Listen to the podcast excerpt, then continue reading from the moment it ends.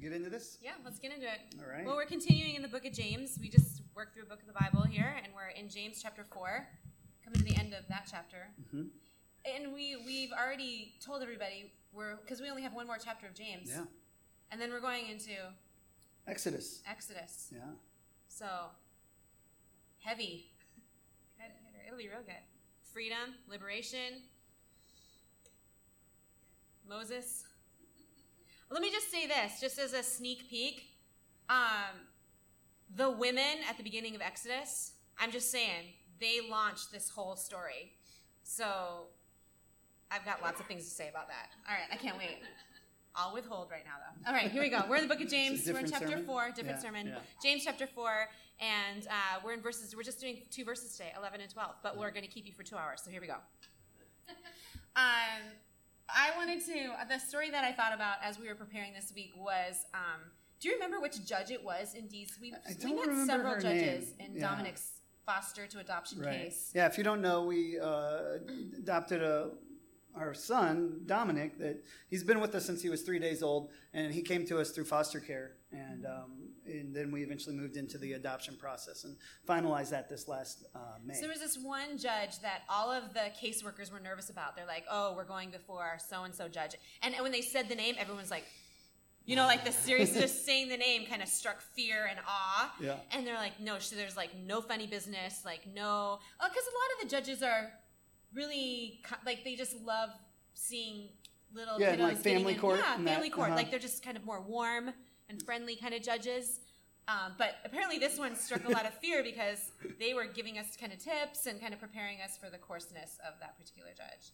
Yeah, and so when we walked in, do you remember the feel like? yeah, it was awesome. yeah, I was scared. I was like, oh my god, yeah, like, you know, I was just quiet. And did we have D that day with us? Yes. And so I'm like, shh, you know, and and uh, so, but when he, I could see Paul was just like, the power this judge has is amazing. It really was. Because she would, because she was just correcting. Oh, because remember, um, there was like a cup, like she was filling up a gla- thing. A t- Yeah, our caseworker. our caseworker was Yeah. filling up her thing with water. She had a thermos, kind of like this. Yeah. Yeah. And she took like the water Yeah. pitcher and she's like filling it up, and the It's like clinking and stuff. And she, what did she say? Oh, she said, "Hey, can you just put your jug down and just drink from the cup?" And she, She was just like, just call it out. She Just like no. yeah. And any everybody just, you and know, everyone's like, yeah, yeah, Yeah. yeah, you know, like very scared yeah, of her. And the jug, yeah, she was just her language and everything. Yeah, was just, yeah. But you could tell that she knew she had power and Yeah. that she was feared, and she was just exercising it to the nth degree of the smallest things. yeah, Like, yeah, yeah, yeah. Which I Like, kind of, is- I was like, I kind of want to be a judge. yeah, yeah. yeah, yeah, yeah. Yeah, I I definitely kinda walked away do going, yeah. Yeah, I remember- Maybe I'll go to law school. You know? we literally had that conversation in the car. He was like, I think I've chosen poorly. You know, Yeah. yeah. I want some power. She definitely had, yeah. And I think for me, it was that realization. It was one of those moments that I have several times in my life where I realize, oh my gosh, I do gravitate towards power. Like Yeah. I do want, like there's something about seeing that in play. Um, and then and, and afterwards, like to me, it was just kind of funny me thinking about like, what if I would have just like climbed up there and taken her chair? Yeah. You know, like she would have been really you would upset have about gone that. to jail. I probably, yeah. Yeah. Yeah. Contempt of something. Yeah, Yeah, I don't know. Yeah, for sure. yeah, it's not good. Um, Yeah. But yeah, I mean, it just begs the question. Like, I don't know. For maybe some of you here aren't even. You're just like, I wouldn't want to be the judge. I don't. I mean, I was like, I want to be the judge, and then it's like, why do I want that control? Yeah, yeah. Right? I'm Yeah. attracted to that kind of power. Um, Yeah, well, I was. I mean, I was processing this stuff as we were kind of writing down our notes back and forth about uh, the talk, and and I was thinking about that. Um, not even just in the sense of like actually being the judge, but but even in like making our judgments throughout the day and that kind of thing. How we uh, look at people and, make decisions, or you know, that sort of thing. And and um, being judgy, yeah, yeah, yeah. I think it it's um, judge esque. well, I mean, when it comes to being that feeling of being able to make the final call, whether it be being a Mm. judge or your own life, I think it's um, to give us that. Well, you said it, attracted to power, and I think that the more power that we experience, that we have, it makes us feel less vulnerable. Yeah, yeah. That's kinda Yeah, what yeah, I was yeah. thinking. Yeah, Yeah. for sure. Control. Yeah, and so then I asked the question, you know, do do the same factors um, play into being judgmental? as to actually kind of being attracted to that actual power, right? Because as we're studying this week's text, this was kind of the theme. This was the idea that was coming up. And so I started processing these ideas like, um, do those same factors. So, you know, do you think those same factors come into play? Into the you know just everyday life of being judgmental about uh, somebody's oh yeah it's totally you know, to life make or me feel better yeah, yeah, I yeah. going to be judgy about that musician, or I'm going to be judgy about that girl's clothes, or I'm going to be ju- right? It's Yeah. about making myself feel better because in reality, I'm just terribly insecure. Yeah. Yeah, yeah. Yeah. Yeah, Yeah. yeah. well, that's probably the reason why we can tend to be so quick to like condemn others, right? I was thinking about, okay, where do I see this in myself? And this is always the exercise. Did you need my help with Yeah, that? yeah. You are helpful in that, in that way. I'll tell you where I see Yeah. judgmentalism in your life. Yeah. yeah, but of course a that's notes I prepared. Yeah. you know that's that's the that's the greatest part of this exercise of of preparing and, and sharing and teaching and preaching is is taking that moment and turning that light on ourselves and going okay where is this changing us where is this challenge us and so i was thinking of places where i, I was kind of like that you know and, and or still am and I, I thought of like before we started the groves um, especially after we moved here. Uh, there were all kinds of folks coming up and telling me all the stories of all the failures of all those who had done what I was just getting ready to try to do. You know, it'd usually be like, hey, you know, you know, they'd say it so cheerfully too. Hey, you know, Portland's called the Church Planters Graveyard. You know, they're like, huh, cool. You know, that's, fun, you know. And they'd tell me about all these churches that had tried and failed and tried. Oh, yeah, right in this neighborhood, and this church had tried this, and this. Oh, yeah, and they're gone and they failed. And, and um, you know, and I found that my reaction was to be like judgmental to the ones in the stories, right? I, I would think about them and I would kind of like go, okay, if I could assess them as less than, then it meant that those failures wouldn't happen to me. Right, That is kind of It's preventative. It's like yeah, I think self-defense Protective, mechanism. right? Yeah. You're looking at them. You're like, I, well, so I noticed this. I was kind of going through categories of my life where there's other areas as this um, that this plays out, and I noticed that like in some of the adventure sports stuff that I've done over the years, whether it be you know rock climbing or mountaineering or or even like joining the army, even that or or motorcycling. You know, I always have friends that like when they find out I'm involved in that stuff. They, they just Tell tell, me the worst stories. Yeah, yeah. yeah. Uh, just the absolute worst stories about you know people getting hurt or even worse. They're just trying to alleviate their responsibility in the matter. They're like, "They, I told you." Like that's it's just pre- preparation for when there's like, yeah, "I told him." yeah, they, they very well could be. Yeah. But you know, they yeah they tell you these terrible stories, and you're like, oh. All right, you know, like there's the side that's like, I hope that doesn't happen to me. But immediately, the way my brain works as a, like a defensive mechanism is to go into kind of this um, this condemning, judgmental place of going, well, I can determine the mistakes that these people must have made, and and then I determine why I won't make those same mistakes, right? Because I mean, ultimately, if I'm digging down deep into my heart, I'm going, ah, yeah, I'm actually scared of that. Like some something like that happening to somebody makes me go, well, it, it could happen to me. So then I got to go, well, why why will it not? You know, what what are the things that I'm going to do? Oh, well, I'm going to get better training. You know, get better gear, have a better plan. You know, et cetera, et cetera. Just there's always going to be something that I'm going to do better. So in short, I do this mental exercise of uh, why I am better and how that will keep me safe. That's a, yeah, yeah, yeah. It's Yeah. a great shield of protection around you as Yeah. you, yeah, And I mean, yeah, yeah. but that will keep me from falling off a yeah, cliff. I mean, yeah. I hope this relates to somebody, and this isn't just my confessional. Um, the laughter makes me think I'm being laughed at, not with, but I, the tone of it is just. but so I'm, you know, I'm processing this, thinking about this, and I and I wonder if this kind of of judgment, right, is related to like religious judgmentalism, right? So in short, are we judgmental or condemning of others because it makes us feel less vulnerable, right? Does it make us feel like we are better? yes. yes, it Yeah. does. um, yeah, maybe it justifies or, or validates our choices, right? Of course, these aren't the only reasons why we tend to judge. You know, you can explore this uh, psyche of this kind of stuff all day long.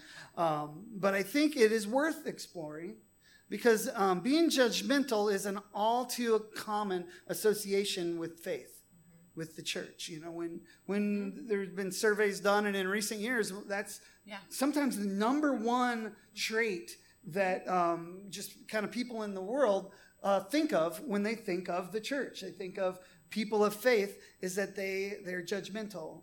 Um, Well, I mean, and not even just external to the church. I think a lot of us who've grown up in church, right, we have that same, we're carrying that same baggage. We're carrying that same yeah, kind of like, well, those people were so judgy.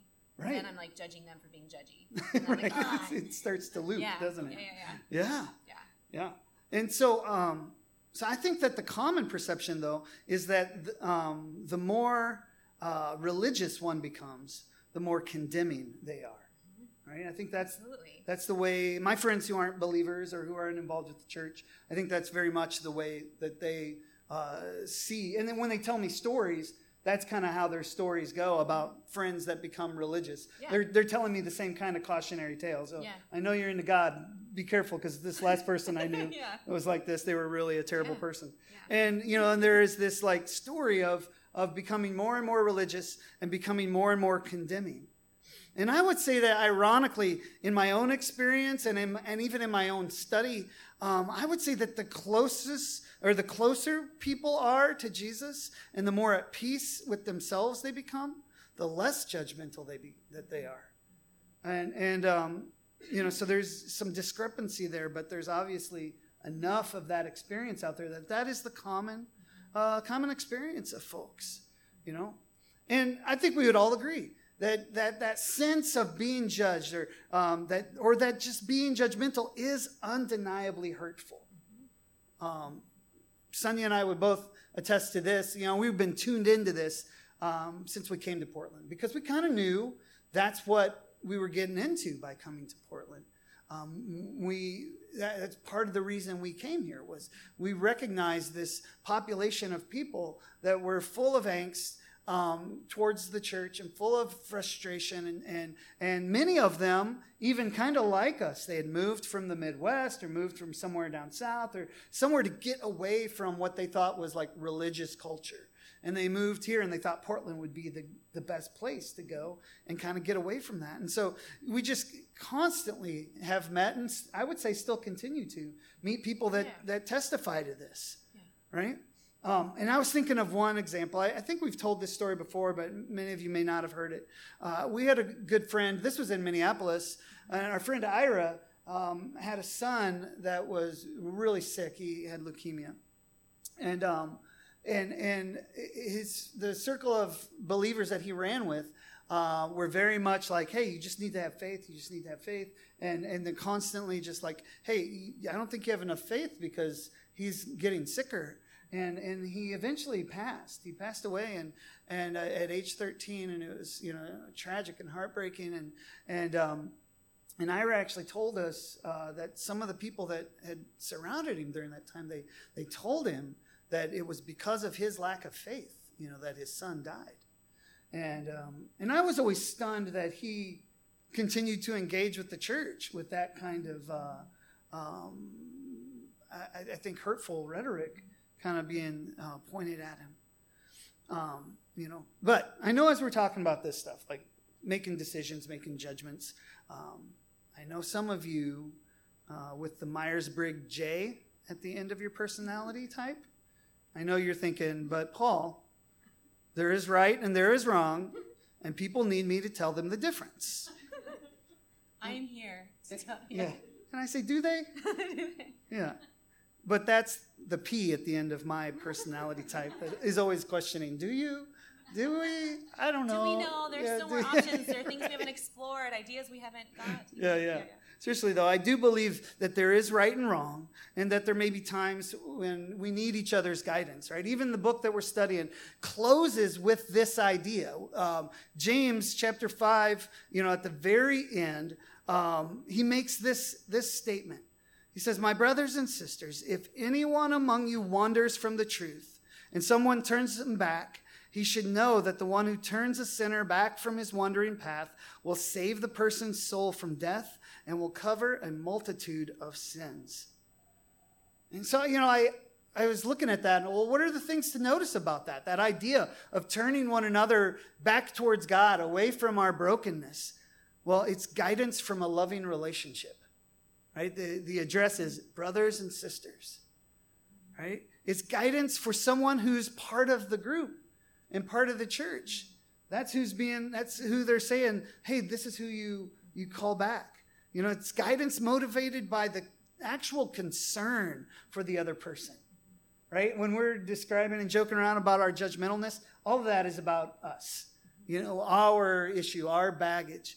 Um, this is clear to me. It is about the other. You know, and if we take it out of religious language or out of like Bible language, and you think of it in the terms of just um, human pain and brokenness, we've all had friends that we see uh, pursuing behavior, whether it be substance abuse or, or uh, damaging relationships, uh, in order to cope with pain and suffering in their life. And we know that that thing is damaging for them, right? And so if we love them, this is the behavior that we would that we would enact.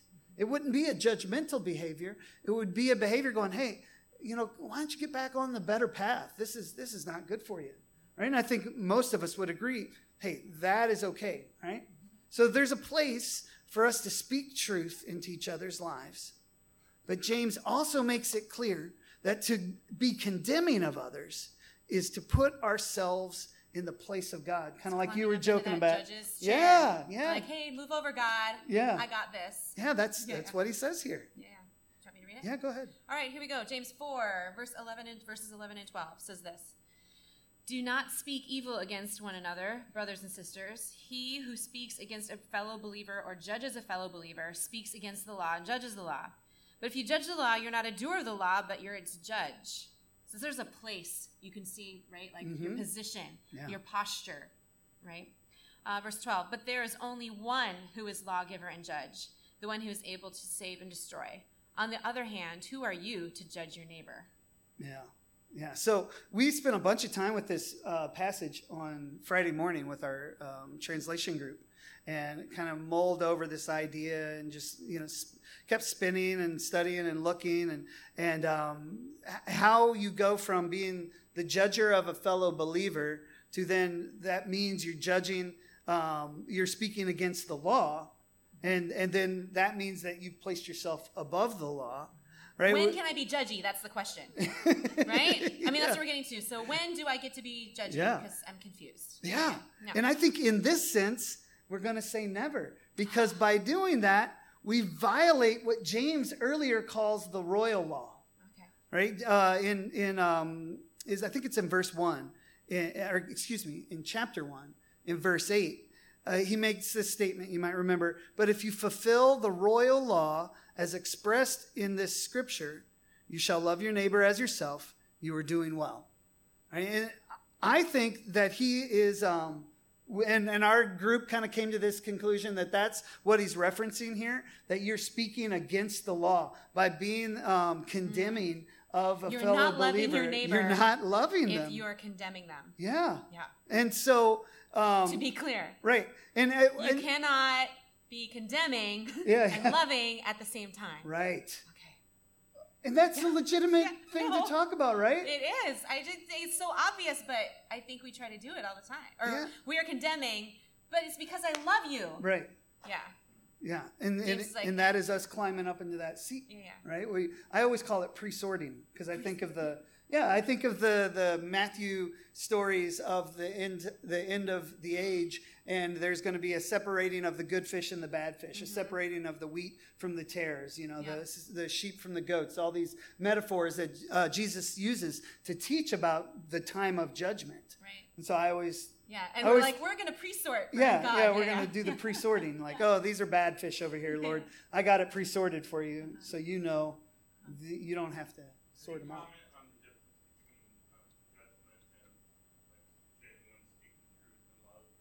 Yeah, the uh, what this comes down to um, is condemning someone, saying you're going to hell, This person, I've put myself in the place of God, and I have decided you're damned. That's that's what this passage seems to be very clearly So as prohibiting. Christians, if we look at other believers' behavior and go, "Oh, that's wrong. That's going to send you to hell," we're being Yeah, and I mean, I think there's. It, it depends how we we gotta. You know, we're gonna. Different people are gonna land on different parts of the spectrum here, right? Because if if you're if you're more like black and white type person, um, you're just gonna be like, yeah, your behavior's wrong. If you continue that behavior, you're gonna go to hell, right? Like that. That. But the issue is, are you really taking it on yourself that you're sure, you're 100% sure this person's damned, and we behave that way? And that's what he's guiding against. And he's guiding against the, the zealots that were like so convinced that the um, aristocracy that was in charge was um, being so oppressive that they were damned, and they were taking it on themselves to pass the ultimate uh, judgment in this life of taking their lives. So that's the context, right? Um, is is going that far, saying they're wrong, they're so wrong, they deserve uh, to die, you know. And so that is, um, yeah, it's a powerful, powerful statement, and gives us a lot of guidance. And and I think uh, we we've I finally was like, yeah, I think we're onto something here when I looked at um, the message, Eugene Peterson's translation of this. And he actually gives a helping word to point us back to the royal rule uh, idea. Because in this passage, that word for uh, royal or, or kingly isn't actually in the passage, but it is in the um, chapter one passage. But when uh, Eugene Peterson translates this, he says, Don't badmouth each other, friends. It's God's word, his message, his royal rule. So that word royal isn't actually in this. He's, he's, he's determined as an interpretive key that you need to pay attention and go, hey, we're talking about the royal You're rule. violating. Yeah, you're violating the- second commandment, which is to the second greatest, yeah. Yeah. Yeah, and um, and that takes uh, a, a beating in that kind of talk. You're supposed to be honoring the message, not writing graffiti all over it. God is in charge of deciding human destiny. Who do you think you are to meddle in the destiny of others? So there is this balance and this tension between um, being a good friend, being a good brother or sister in Christ, and guiding. I mean, this whole book is guiding in behavior and guiding in how we should walk, but not going so far as you're saying, like, I'm going to take that place of the judge. Mm-hmm. Yeah. Which impacts our behavior because if we think someone is, I mean, I, just to critique my own upbringing, and it, so this sense of like, well, if, if I if I'm if in a friendship with someone who is not a believer, Yeah. but then they're not, they're just not making progress the way I want them to see progress, right? It was sort of like, oh well, we can't be friends anymore, Mm. right? And so it was me passing judgment. I mean, I'm just saying this is how it impacts our behaviors Yeah, yeah. of how we're going to treat and invest in one another and truly love one another. Um, anyway, that's Yeah, I think this would bring a corrective to that Yeah, that kind of behavior Yeah. for sure. So then we end up, you know, going, well, then how do we do that? yeah, How do we how do we live in the the correct way with this stuff? yeah. So I thought if we want to see how we ought to live this out, we should take a look at what Jesus did. Yeah. Yeah. So yeah, yay, Nancy, yay. Yay. Let's take a look at Jesus. So I'm gonna just um, the story, familiar story from John chapter eight. If you want to look there, John chapter eight says this: Jesus went across to Mount Olives, but he was soon back in the temple again. Swarms of people came to him. He sat down and he taught them. The religion scholars and Pharisees led in a woman who had been caught in an act of adultery. They stood her in plain sight of everyone and said, Teacher, this woman was caught red handed in the act of adultery. Moses in the law gives orders to stone such a person. What do you say? They were trying to trap him into saying something incriminating so they could bring charges against him. So it was against Roman law for them to have a death penalty, right? So they're trying to trap Jesus between are you going to follow the national law or are you going to follow God's law, right? Right. And trying to trap Jesus. Jesus bent down and wrote with his finger in the dirt. They kept at him, badgering him, and he straightened up and he said, How about the sinless one among you go first? Throw the first stone. Bending down, he wrote some more in the dirt. So, just to give some context, too, in the Old Testament, the Old Testament law that they're kind of bringing Jesus to is that the if you if you accuse someone of uh, so they would be the first people to throw a stone. So Jesus is like, okay, you're accusing her, you're the first, you're the witnesses. Go ahead, why don't you throw that that first, you know, go ahead and, and, and follow the law, throw that first stone. Um, but also, if discovered as a false witness, the accuser gets the punishment instead.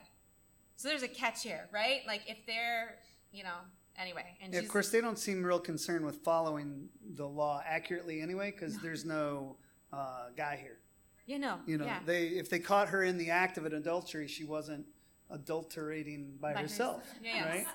So, Yeah, yeah, and in front of everybody. Yeah, I'm just Yeah. thinking this woman, and and that they're using a vul- they're using a woman to get at Jesus. Yeah. just that part too was not lost.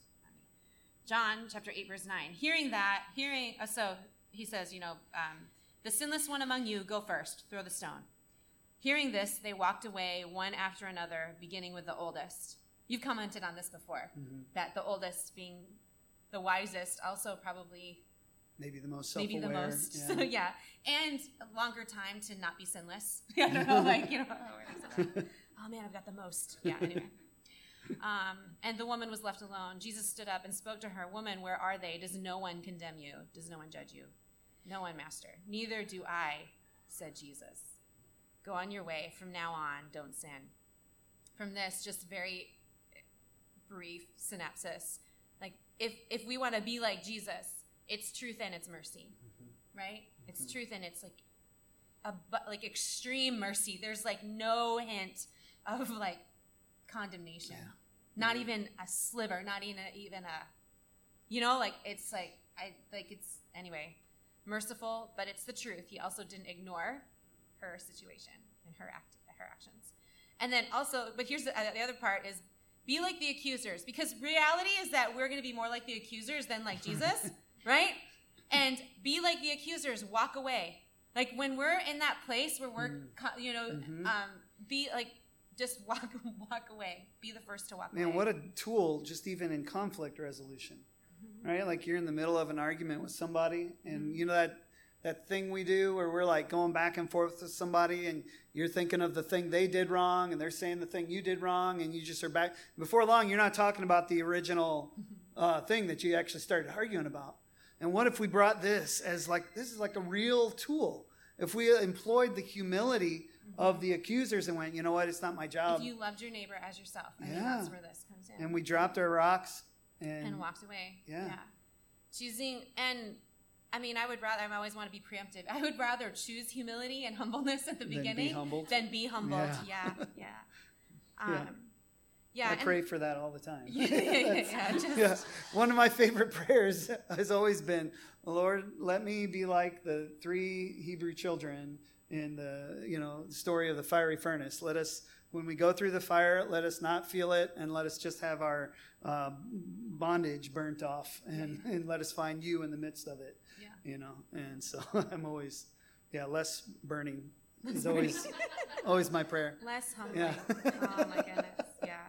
Um, and for me, I think that be, just thinking about the humility and the humbleness that we need in our position and our posture towards others, and realizing in this story, for me, just realizing I am more likely, I am, I am more like the accusers than I am like Jesus. I'm much closer to all of that religious ick than I am to Jesus. Even Mm. though I'd like to think that I'm more like Jesus in this picture, Yeah, yeah. I know that I'm one of the accusers, you know? And um and that that I don't know the good I don't know the relief to me in some way was the Romans 3:23. It was like all of the Sunday school passages started coming back to my head, Mm. and I even remembered where it was, which is a, I, in my adult life I have not memorized scripture the way that I did when I was a kid. But it's like Romans 3:23, for all have sinned and fallen short of the glory of God. Yeah. But it, that was just like we've all like this is this is the lot. This is the bunch that we're in. We're the we are in the judgy bunch, you know, and um and we can learn um and and choose to be humble and and realize the boat that we're in all Yeah. together, Yeah. um and not be throwing people overboard. But like, hey, we're in this. We're on the same ship Yeah. you know and um yeah and uh, uh i think you a lot of times when we're doing our talks i like to to start broad and then become very specific and with this talk i just felt like it was a very specific story and then it was broadening out to that second greatest commandment which is to love your neighbor as yourself and if we would truly learn to embody that you know and um, i think we we at times we all I, and i think i was pointing out i think that it truly is because of our insecurities i think it's Mhm. because of our which is why if the closer we are to jesus the more we confront our own selves i think the more that we can become the you know like have the confidence and um, the assuredness that we need to not behave in these ways but um, there is a, we do as humans crave power and our pride our insecurities and our fears will get in the way of us but what we need and what we're commanded to do is to embody love Hmm.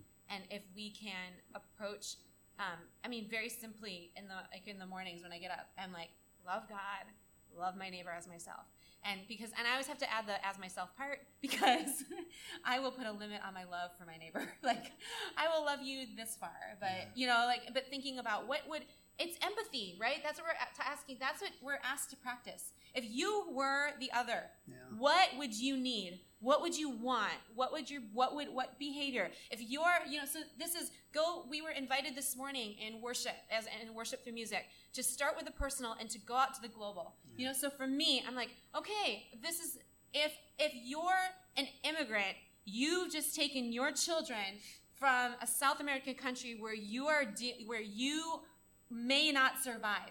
And you've just traveled on foot and risked all that to like okay what what do you need? Yeah. what do you want? Like that those are that's how love thy neighbor love your neighbor as yourself starts to really mess with you Yeah. and um, and starts to impact our behavior. You know if you're from that global to to your literal neighbor. So like when our neighbor broke her she broke her back right? And fo- she found the stairs and she broke her back. Okay what does if i were her what do i need Yeah. what what would you know anyway those are the things that that love your neighbor as yourself anyway that's the stuff that really starts messing with my behavior Yeah. and how i live my life Well, what's so powerful is these ideas are so big. They're not something that I, I always try to reiterate this because I want us to, as a group of people, get this idea that these are lifetimes of struggles to try to embody this. Because I, I, I still think that we often go, like, either, either we're trite and we go, yeah, yeah, I do that. And we don't think deeply about how it works its way into our life. Or we look at it and we go, that's such a big idea. I don't know that I can do that. and or we go, oh, I'm failing at it. And you know, my encouragement is to just always like, like you were saying, kind of this like meditative, reflective thing. It's like we're looking on it every day, going, how how am I going to do that a little more today? How am I going to embody this this idea of loving God with everything that's in me and and loving neighbor? Yeah. And I think too, I would just say this: the capacity for me personally, the capacity for me to love is greater when I am when I am in right relationship with God. Yeah. Right. And so when I am when that part of my life is flourishing, I have like literally I have more space in my life. I have more space in my heart. I'm I don't feel so crowded and overwhelmed by that. Yeah. So um, I think that if anyway, it's just the encouragement to to keep attending to that relationship with God and listening to Jesus and inviting the Holy inviting God to do the work in you that only He can do anyway, Mm, right? I can't make myself love, you know, like it's only it, it really is the spirit it is his spirit. It's Right. him in me that gives me the capacity to be generous, Yeah. to be thoughtful of other. Um, and not and I'm not going to do it perfectly first, sure. Right. Yeah. But anyway, so we can't be judgy. Just kind of wrapping up things we've learned. It sounded like a lament. So- so there goes my hobby. oh my goodness. I, we used to literally do that. Go to the Mall of America and sit and people watch and be judgy. Well, not like saying they were going to hell. That's That's true. We were just. It's still not positive. I mean, I'm not Yeah, letting yeah, us yeah. off the hook. I'm just saying. Yeah, it's not one. It's just bad behavior, Yeah. you know, and not loving. Yeah. yeah. I know. All right. Well, I, I'm going to pray for y'all, and then we're going to go. We'll do our. Um, so here's how we do it. At the Groves. We the worship team will come back and uh, we'll do an, one more song. And there's a basket in the back that's for our response time for giving. There's communion that's in the back. If you are a believer and you follow Jesus, you're welcome to participate in communion. You can get more food, coffee, Yeah. get into a conversation. So this is just our response time, and then we'll close out reading a passage of scripture together. So. Um, But yeah, if you've been hurt by judgmental stuff like this, Mm. this is a time to um, this is time to let it go. To like stand in the presence of the Spirit of God, stand in the presence of Christ, and say, Lord, I want to let this go. I want to let this, and maybe it's the beginning, you know, maybe it doesn't all go away today, but you start letting some of that go, some of that pain and that, that uh, hurt from that kind of thing. And if you know that you've been the judgmental one, as like maybe your pastor has at times, um, you you can yeah, not yeah, not Sunia. you know, this is a time to let that that behavior be challenged and and and um, and and and that template of who Christ is be held up against the actuality of who we are, and, and let those those rough edges be ground down. And so those would be that would be my challenge to you as we kind of go to this response time is to maybe reflect on a couple of those ideas. Yeah. All right, let me pray for, for us as we go into our response time. God, I thank you again for your word, for your faithfulness in our lives. Um, I thank you that your love is constantly in pursuit of us. Uh, your love is just, it's elastic, it stretches, and it moves with us. I'm just so thankful for that today. I thank you, God, that um, that you are merciful. I thank you that we see through Jesus how merciful you are to us, even in our worst moments, even when we're caught red-handed, even when we're caught in the act. God, your mercy is just so good. And um, so uh, we want to respond today to your love. We want to respond to your invitation of kindness and goodness, not fear, not anger, not condemnation. And so I just pray this morning that you would silence all of those thoughts, all of that weight, all of the guilt and shame, that it would be removed and it would be um, eliminated by your perfect and amazing love. Um, we just want to lean into that. We want to live in that and breathe in it and move in it. And we just want to take steps to be um, found by and in your love. So we just thank you this morning for all the work that you're doing in us. And um, we just give you these next few moments to um, seal those things and have those that, that these truths deeply rooted in our lives, God. Um, let your word bear fruit in us.